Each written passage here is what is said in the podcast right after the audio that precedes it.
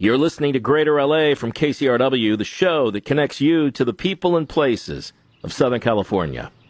Hi there, I'm Steve Chiotakis.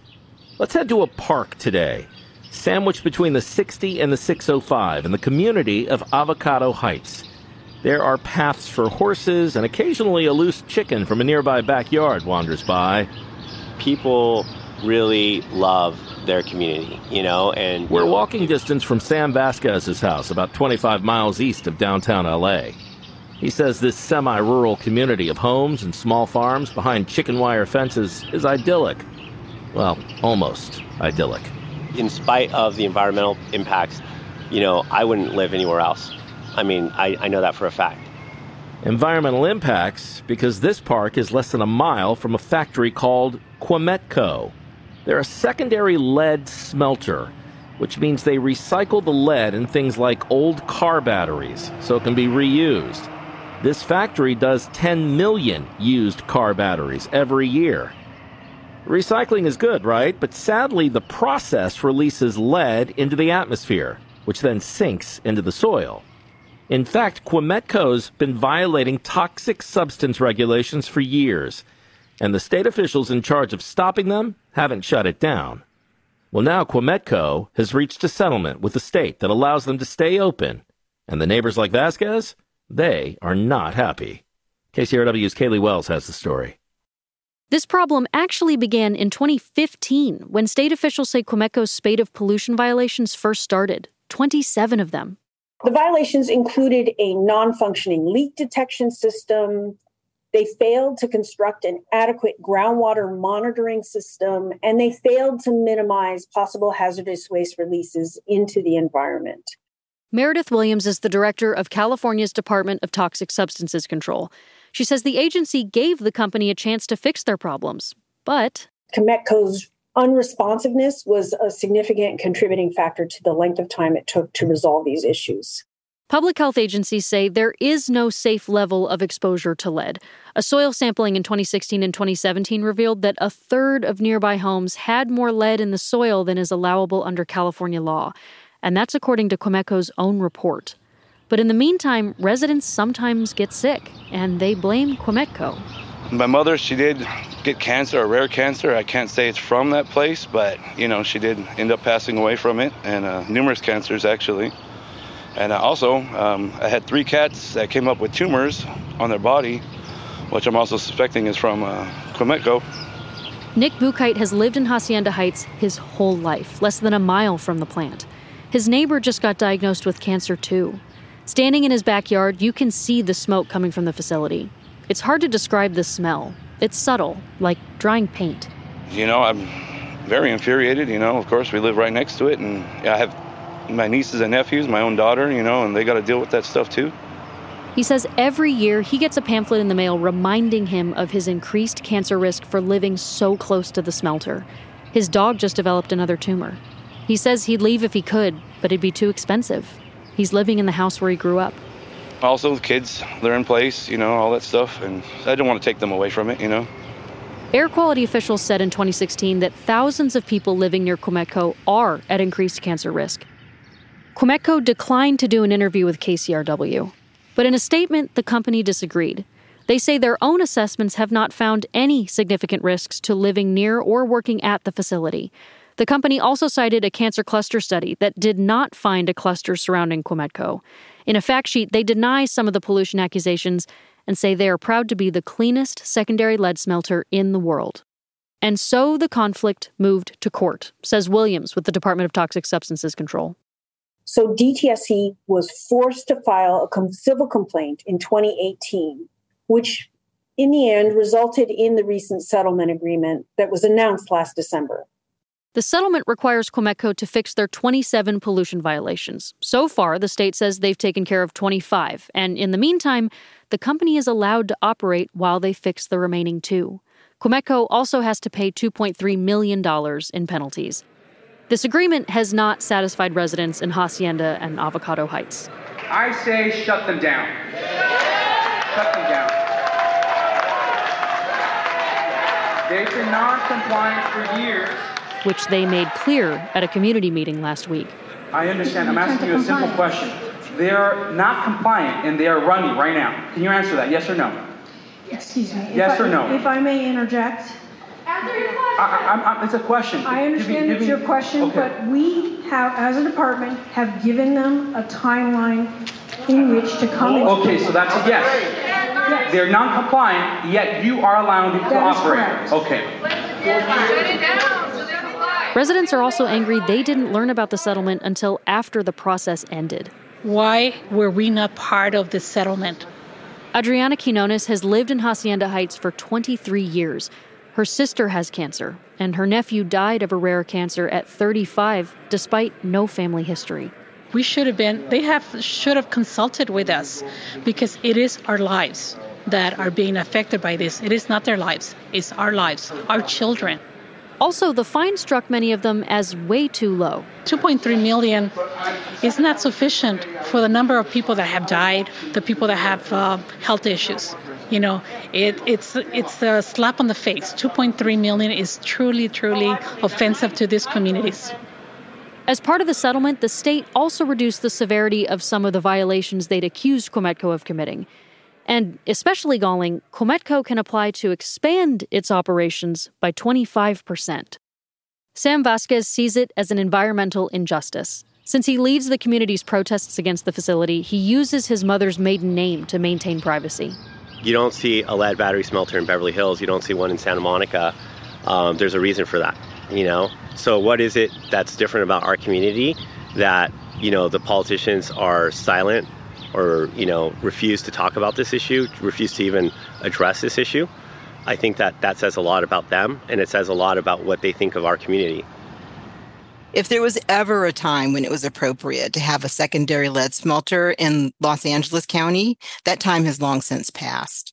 Angela Johnson Meszaros is the managing attorney at Earth Justice, which represents residents impacted by Quemetco. They're asking for no expansion, figure out a way to remove this facility and clean up its historic contamination. But right now, there's no path to that happening, and a cleanup isn't looking hopeful either.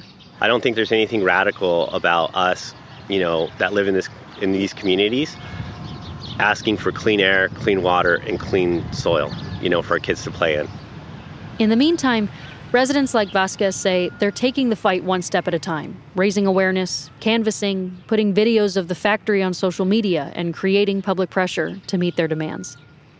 For KCRW, I'm Caleigh Wells. Well, Quemetco has not been the only battery recycler in Greater LA. Imagine living next to a factory that spews lead into the air for decades, poisoning your neighborhood, sickening your children. That's a report on KCAL a few years ago about the now closed Exide plant in Vernon. If we look just at lead alone, there were an estimated 3,400 tons of lead that have been emitted from Exide during its long history. That's 7 million pounds of lead that were released to the air. Exide closed in 2015, but its environmental impact continues to be a big issue on the east side of LA. The cleanup is slow and ongoing, and it's been getting some much needed help. You know, my mother used to say, always look for the helpers. A- anybody who is coming into a place where there's a tragedy. Oh, baby,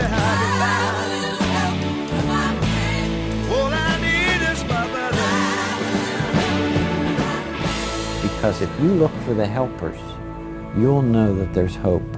Prospering Backyards is a community based organization that's partnered with the Natural History Museum to study lead and other metals in soil surrounding the former Exide plant. It's working to clean up what they can while they advocate for the government to do more. Maru Garcia is a visual artist and Prospering Backyards project lead. Maru, welcome to you. Thank you so much, Steve. Thank you for inviting me to your show. Tell us more about what, what y'all are doing in East LA.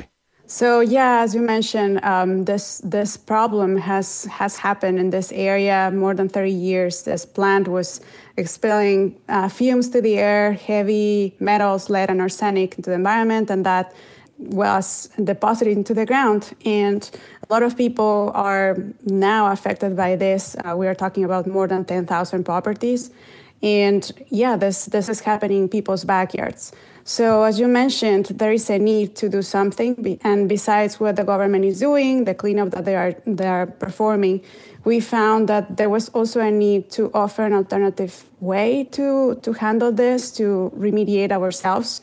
And that's how this project came. And this is a collaborative scientific research between community scientists, artists, activists, and scientists. And we all want to develop an alternative method for reducing lead exposure. We are also considering the health of the soil and the environment as we are doing this because um, we don't want just to uh, develop a method that will solve uh, something and then cause more problems. So, yeah, we're trying to do this in a holistic way. And as you mentioned, in the collaboration with the Natural History Museum and the Self Help Graphics Gallery. I know there was a recent investigation by the LA Times that found after, you know, so many years, the government's cleanup effort around Exide hasn't been very successful. So, talk a little bit about what you guys are doing differently to get the cleanup going and to continue it and to and to finish it. Yeah, there's evidence that um, that some of the properties that were already cleaned, they haven't received the proper cleanup. So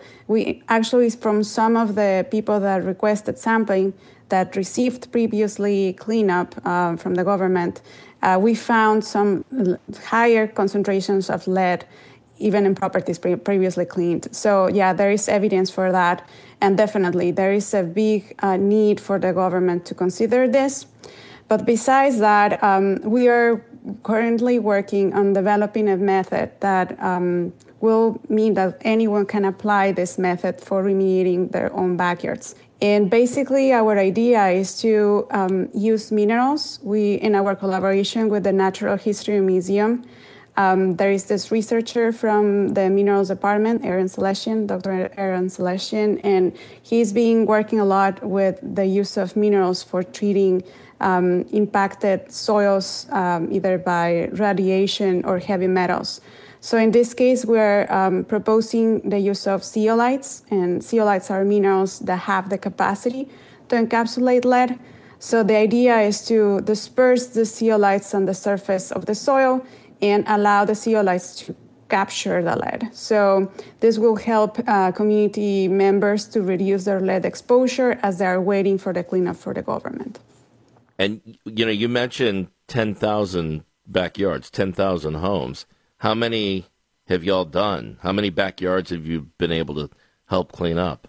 Well, right now we are, um, as I mentioned, this is a research uh, project. So we are in the in the phase of uh, treating 15 community scientists backyards. So that means that 15 people that actually were the ones that signed up with us for the lead testing. Out of, of the of the results, the 15 uh, community members that had the highest lead levels were invited to participate with us to work as community scientists and to develop these methods together. So we're basically with them installing um, testing sites in their backyards where we are applying zeolites, we're applying zeolites, compost, and mulch, and we're having another area that is just gonna serve as control. And what we are doing is that we, we are gonna be working with them for one year, taking samples um, periodically so we can see how lead levels are being reduced as time is passing. The idea is that at the end of the research, we're talking about one year, as I said, uh, we're going to have this method developed, and, and the idea is to share with the rest of the community. I mentioned at the top that you're you're a visual artist, Maru. So so this isn't all science, right? How, how did you get involved? How is art a part of this?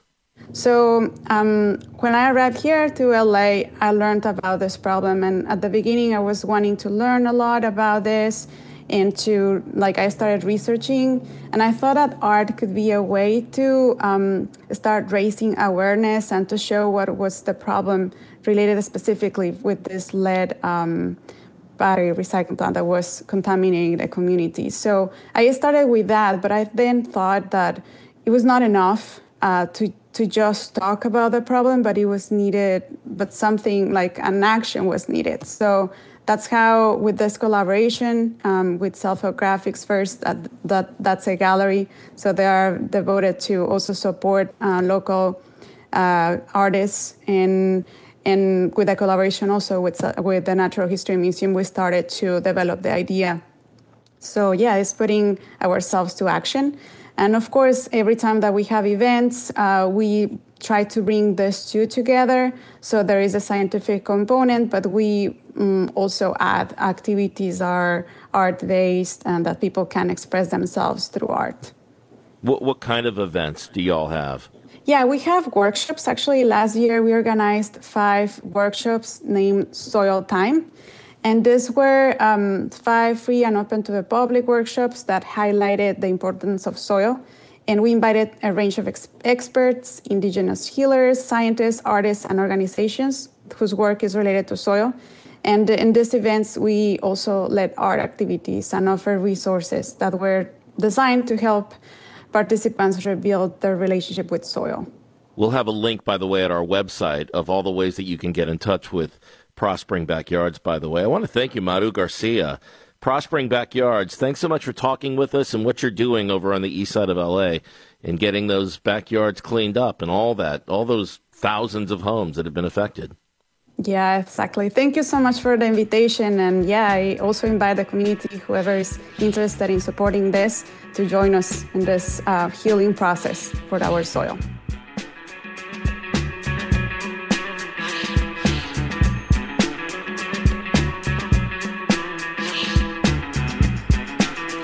Coming up, the pandemic had more restaurants in the city of LA serving food outside, but now that things are a little better, what's the next step in alfresco dining? Will new rules force some diners back inside? That's ahead on the other side of this.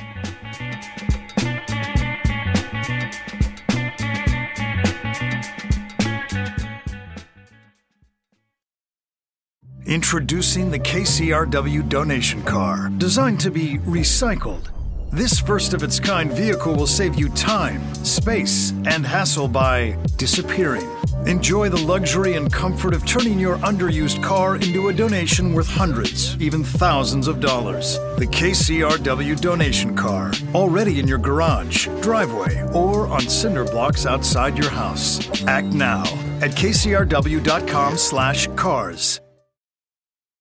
Back now with Greater LA, and could LA restaurants be going back now to the before times? Almost three years ago, can you believe it? Three years ago, shutdowns and stay at home orders put a lot of restaurants out of business, but many survived thanks to ordinances like LA Alfresco, which allowed them to quickly put up outdoor dining spaces, skipping the paperwork and foregoing fees and the months of approval usually needed. But now the city wants to revert to something closer to how things were before, with restaurant owners perhaps getting stuck with the tab. Mona Holmes is a reporter for Eater LA, a regular here on GLA. Hi, Mona. How you doing, Steve? I'm all right. You and I were talking about this nearly three years ago, right? Yes, about we alfresco were. and how will the restaurant survive, getting everybody outdoors. You talk to restaurant owners all the time, so talk about the impact that alfresco had on their business. Did it save the LA food scene? It certainly helped. For a number of reasons, this worked for restaurants. You know, delivery is really costly when it comes to third party apps. So dining in is truthfully how they thrive.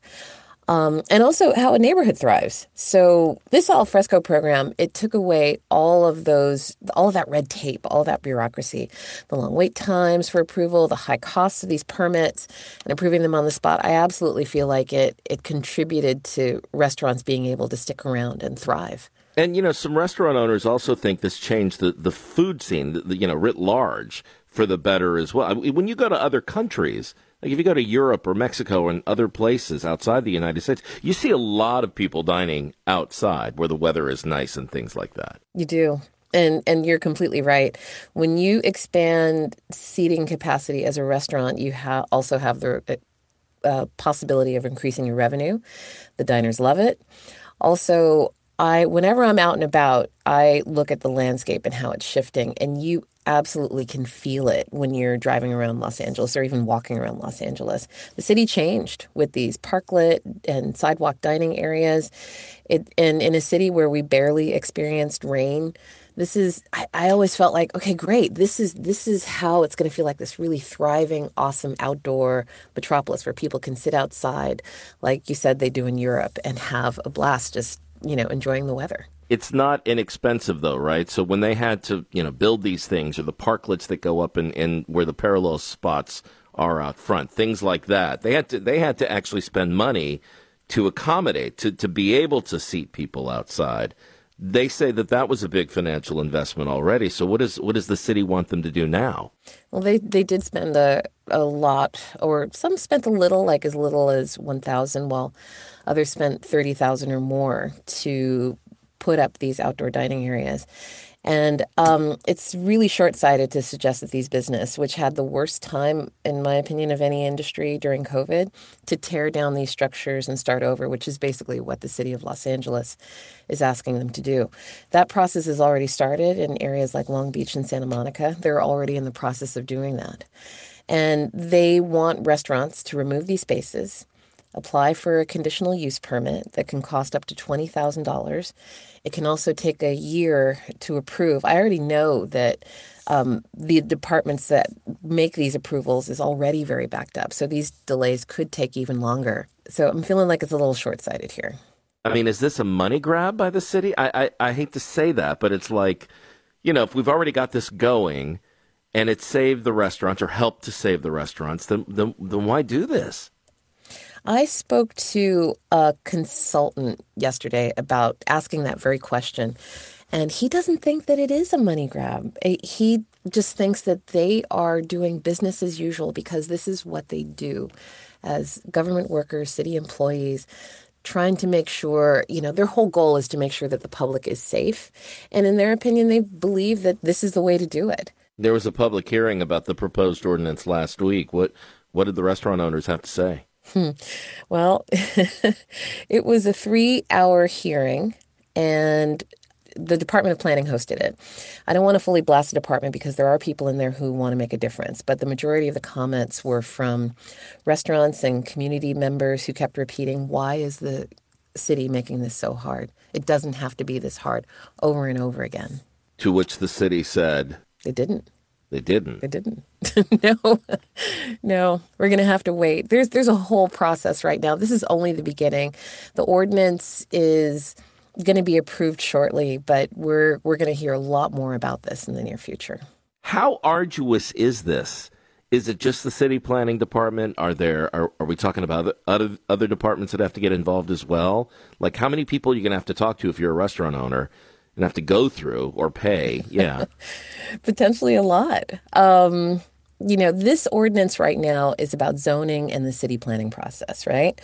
But there's also other departments that are involved with running a restaurant and outdoor seating. There's there's building and safety. There's the LA Department Transport, uh, LA Department of Transportation because of parking. Uh, there's also the outdoor serving of alcohol, so that includes the California Department of Alcoholic Beverage Control. There's the fire department. It's a lot, and businesses have to navigate this path pretty much on their own. Are there other big cities, Mona, that are doing it better? Yeah, there is. I would point to San Francisco. There was one city planner that led the charge. Uh, he got all the departments together in the city of San Francisco, decided to write a manual that's online, and it shows restaurants how to comply with the new ordinance and keep their outdoor dining. And from what I've been told, it's been fairly successful. Mona Holmes, reporter for Eater LA, regular here on Greater LA. Mona, as always, thanks. Thanks for having me, Steve. That's all the time we have for today tomorrow how journalism has changed over the years and what kind of changes have happened in covering black and brown communities in particular. That's tomorrow on the show. Big days ahead in the LA art world. Three shows that bring together artists from here in LA and around the nation and world are coming open to the public. You'll hear about those as well. How are you doing? Do you have something to tell us? A story to share? Get in touch with us at kcrw.com slash GLA. Grab the podcast too anytime at the website kcrw.com slash greater LA, or you can get the podcast wherever you get your podcasts. Just search KCRW Greater LA. Juliana Mayo, Nihar Patel, Sonia Geis, Ray Guarna, Phil Richards, Amy Ta, Carlos Ramirez, Jay Siebold, Mike Vogel, and Christian Bordal all helped assemble this evening's episode. I'm Steve Chiotakis. Thank you for your time and, of course, your ear.